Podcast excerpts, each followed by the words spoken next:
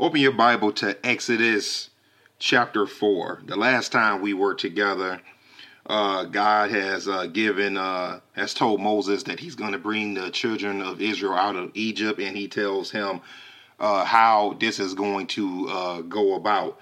Uh, today's lesson, Exodus chapter 4, the title is Moses Given Powers. Open to Exodus chapter 4, and let's read. Exodus 4 Moses answered, What if they do not believe me, or listen to me, and say, The Lord did not appear to you? Then the Lord said to him, What is that in your hand? A staff, he replied. The Lord said, Throw it on the ground. Moses threw it on the ground, and it became a snake, and he ran from it. Then the Lord said to him, Reach out your hand and take it by the tail. So Moses reached out and took hold of the snake, and it turned back into a staff in his hand. This, said the Lord, is so that they may believe that the Lord, the God of their fathers, the God of Abraham, the God of Isaac, and the God of Jacob, has appeared to you. Then the Lord said, Put your hand inside your cloak. So Moses put his hand into his cloak, and when he took it out, it was leprous, like snow. Now, put it back into your cloak, he said. So Moses put his hand back into his cloak, and when he took it out, it was restored, like the rest of his flesh.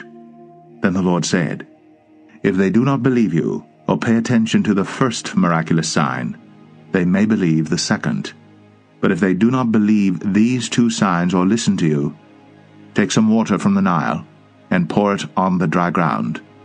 The water you take from the river will become blood on the ground. Moses said to the Lord, O Lord, I have never been eloquent, neither in the past, or since you've spoken to your servant, I am slow speech and tongue. The Lord said to him, Who gave man his mouth? Who makes him deaf or mute? Who gives him sight or makes him blind? Is it not I, the Lord? Now go, I will help you speak, and will teach you what to say. But Moses said, O Lord, please send someone else to do it. Then the Lord's anger burned against Moses, and he said, What about your brother Aaron, the Levite? I know he can speak well. He's already on his way to meet you, and his heart will be glad when he sees you. You shall speak to him and put words in his mouth. I will help both of you speak, and will teach you what to do. He will speak to the people for you, and it will be as if he were your mouth, and as if you were God to him. But take this staff in your hand, so you can perform miraculous signs with it. Then Moses went back to Jethro his father-in-law and said to him, Let me go back to my own people in Egypt to see if any of them are still alive. Jethro said, Go, and I wish you well. Now the Lord had said to Moses in Midian, Go back to Egypt, for all the men who wanted to kill you are dead. So Moses took his wife and sons, put them on a donkey, and started back to Egypt and he took the staff of God in his hand. The Lord said to Moses, When you return to Egypt, see that you perform before Pharaoh all the wonders I have given you the power to do.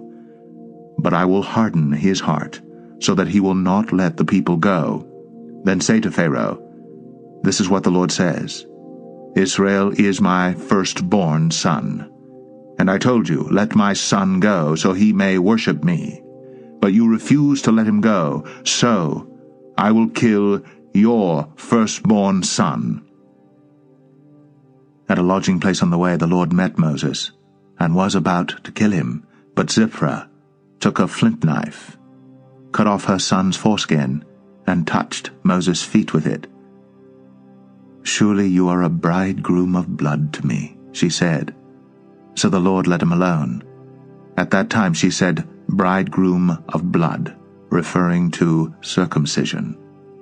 The Lord said to Aaron, Go into the desert to meet Moses.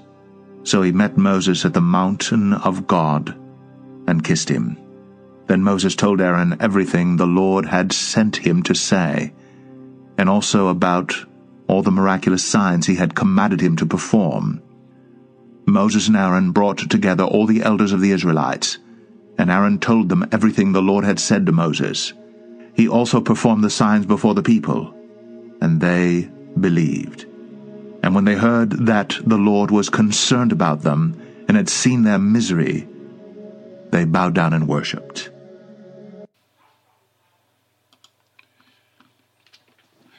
This chapter picks up at the end of chapter 3, where God is telling Moses that the children of Israel will not leave Egypt empty handed.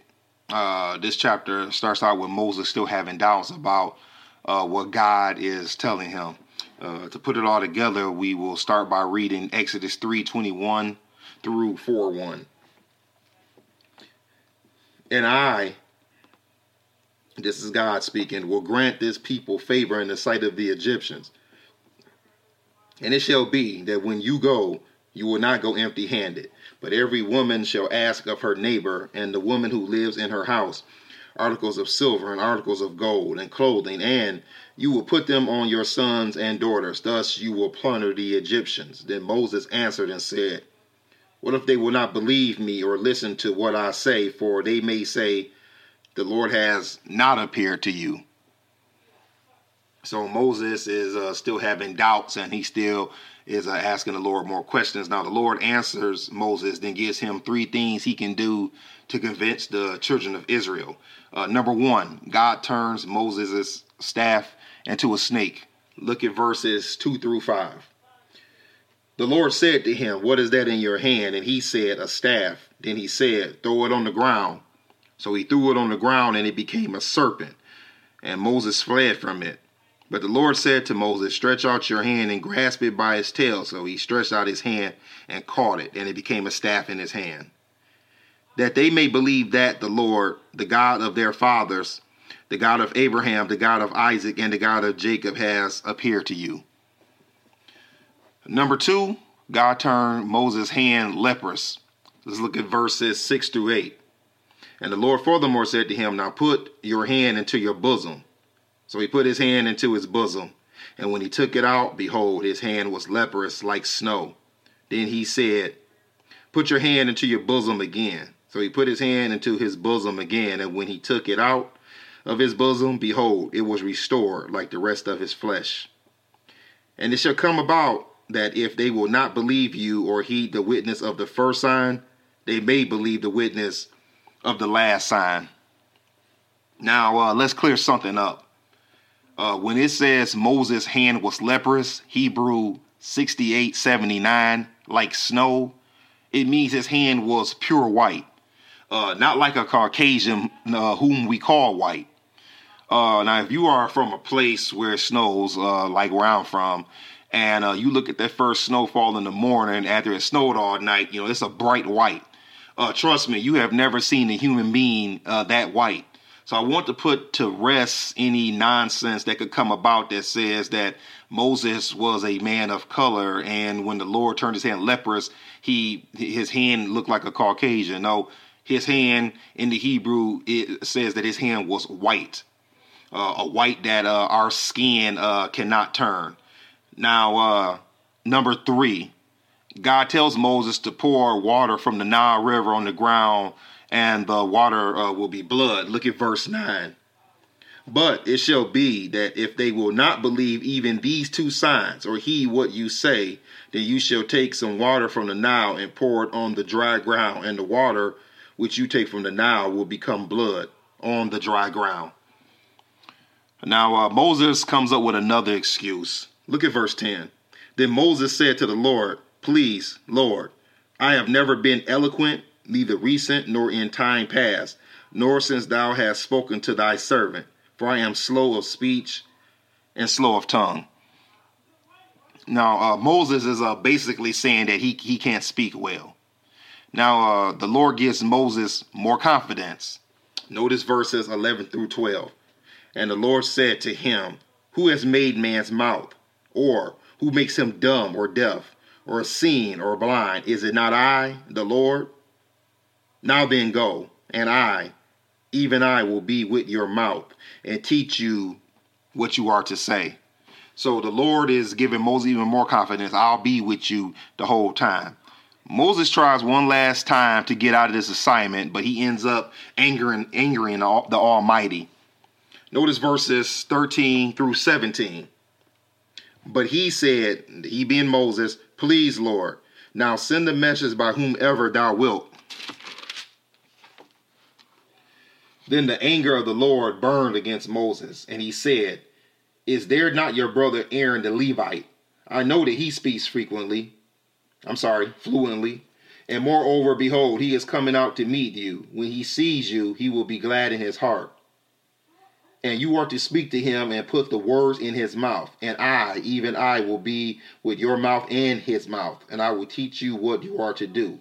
Moreover, you shall speak, he shall speak for you to the people, and it shall come about that he shall be as a mouth for you, and you shall be as God to him.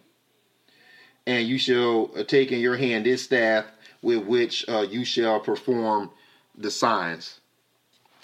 Now, you see, you know, the Lord is not going to let Moses out of this, uh, which is the reason that Aaron is now about to be part of this mission.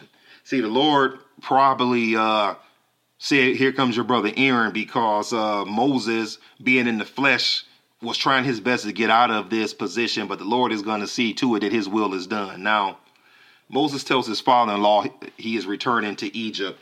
Look at verse 18. Then Moses departed and returned to Jethro, his father in law, and said to him, Please let me go, that I may return to my brethren who are in Egypt, and see if they are still alive. And Jethro said to Moses, Go in peace. Okay, now notice it says Moses' father in law is named Jethro, but earlier it says his name is Reuel. Uh, let me illustrate the point. Turn uh, back to Exodus chapter 2. A Couple of uh, chapters back to the left. And we're going to look at verses 16 through 21. Exodus 2 16 through 21. Now the priest of Midian had seven daughters, and they came to draw water and filled the troughs to water their father's flock. Uh, then the shepherds came and drove them away, but Moses stood up and helped them and watered their flock. When they came to Reuel, their father, he said, Why have you come back so soon today? So they said, An Egyptian delivered us from the hand of the shepherds. And what is more, he even drew the water for us and watered the flock. And he said to his daughters, Where is he then? Why is it that you have left the man behind? Invite him to have something to eat. And Moses, Moses was willing to dwell with the man, and he gave his daughter Zipporah to Moses. Okay, notice there though it said his name was Reuel, the priest of uh, Midian. Now, uh, turn to one chapter over to Exodus 3. Exodus 3 1a. It says, now Moses was pasturing the flock of Jethro, his father in law. Okay, now uh, the only thing you know that makes sense uh, is that uh, these are two different names in two different languages, but as we see, they are speaking of the same person. Now uh, Moses heads back to Egypt. Notice verses 19 through 20. Now the Lord said to Moses, um, uh, now the Lord said to Moses in Midian, Go back to Egypt, for all the men who are seeking your life are dead. So Moses took his wife and his sons and mounted them on a donkey, and he returned to the land of Egypt. Moses also took the staff of God in his hand. Now the Lord gives Moses instructions on what to say to Pharaoh. Look at verses 21 through 23. And the Lord said to Moses, When you go back to Egypt, see that you perform before Pharaoh all the wonders which I have put in your power. But I will harden his heart, so that he will not let the people go. Then you shall say to Pharaoh, Thus says the Lord Israel is my son, my firstborn. So I said to you, Let my son go, that he may serve me. But you have refused to let him go. Behold, I will kill your son your firstborn. So uh, the Lord has given Moses his his instructions. Now, uh, after this, Moses is about to have a deathly situation come upon him. Let's uh, look at verses 24 through 26. Now it came about at the lodging place on the way that the Lord met him and sought to put him to death. Then Zipporah took a flint and cut off her son's foreskin and threw it at Moses' feet and she said, You are indeed a bridegroom of blood to me. So uh, he let him alone. At that time, he said, I'm sorry, at that time she said, You are a bridegroom of blood because of the circumcision. Now, uh, I have had uh, trouble understanding this strange text, but it apparently has something to do with uh, circumcision. So, what I'm going to do is I'm going to read what uh, David E. Thompson said on this matter in his exposition of uh, Exodus. Uh, I'm reading his exposition of Exodus. This is a message 9, pages 57 through 58. And it was, this is on those uh, verses that I just read. Uh, God threatens to kill Moses. And uh, this is what he says in his exposition. Now, this is an odd text, but it does show the importance of Moses and us being willing to do exactly what God's word demands if we are going to be greatly used by God. The first thing to contextually observe is that this story text comes right after a warning that God is going to kill firstborn sons of the Egyptians. Now, before we try to figure out what actually happened here, I want us to observe that uh, I want us to observe that after this event, apparently Moses sent Zipporah and his two sons away. They did not end up going to Egypt with him, and he does not meet them again until Exodus 18 and verse 2. We may assume from this fact and from what we know about the sovereignty of God that God did not want Moses taking his wife and sons with him on this assignment. Now, it appears as though that Moses had not circumcised one of his sons. Most scholars believe it was probably Moses' second son Eleazar. Circumcision was the sign of the Abrahamic covenant that we saw in Genesis 17 10 through 14. And obviously, there had been a breach in the covenant in this case. Now, verse 24 says God sought to put Moses to death. It is possible he struck Moses down with a life threatening illness. But notice in verse 25, Zipporah responded and took a flint and cut off the foreskin of her son and threw it at Moses' feet and said, You are the bridegroom of blood to me. What this means is the thing that saves your life with God is the uh, shed blood of a son. This is the only thing that can save us from God's wrath and eternal execution, the shed blood of the Son of God. Now, it would appear to me that Zipporah is not happy about the fact that uh, she has to circumcise her son. If we read between the lines a little bit, it appears that Moses had not demanded that his son be circumcised and probably gave into the request of his wife in not doing it. Uh, Gershom had probably been circumcised, and Zipporah didn't like it and didn't want Eleazar to have uh, to go through that. Now, this was a major mistake. Being circumcised was not about the wishes of a wife, it was the will of God. Furthermore, if you were going to be dominated by a woman, you cannot be a great leader for God. So God struck Moses down. Uh, however, the moment God's word was obeyed, he healed him. God is a God who will turn cursings into blessing if his people repent of rebellion against him and his word. Now, I, I went there and uh, read uh, the words of a Bible teacher I, I, respect because I had always had trouble under uh, understanding that. So that kind of could give us a little more clarification of what was going on here because the the text in the scripture is not uh, very clear on what's going on here. It just says that uh, Zipporah cut off the foreskin and threw it down at Moses' uh, feet. Uh, now the Lord speaks to Aaron. Uh, notice verse 27. Now the Lord said to Aaron, Go meet Moses in the wilderness. So he went and met him at the mountain of God and he kissed him.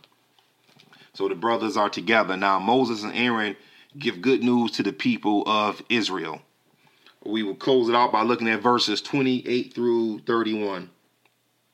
Moses told Aaron all the words of the Lord with which he had sent him, and all the signs that he had commanded him to do. Then Moses and Aaron went and assembled all the elders of the sons of Israel. And Aaron spoke all the words which the Lord had spoken to Moses. He then performed the signs in the sight of the people. So the people believed, and when they heard that the Lord was concerned about the sons of Israel, and that he had seen their affliction, then they bowed low and worshipped. Now, uh, this uh, must have been heartwarming for these people to hear that Almighty God has heard their pleas and is going to act on their behalf because we know it has been some time since they have been slaves in Egypt. That brings us to the end of Exodus chapter 4. That's all for now. God bless.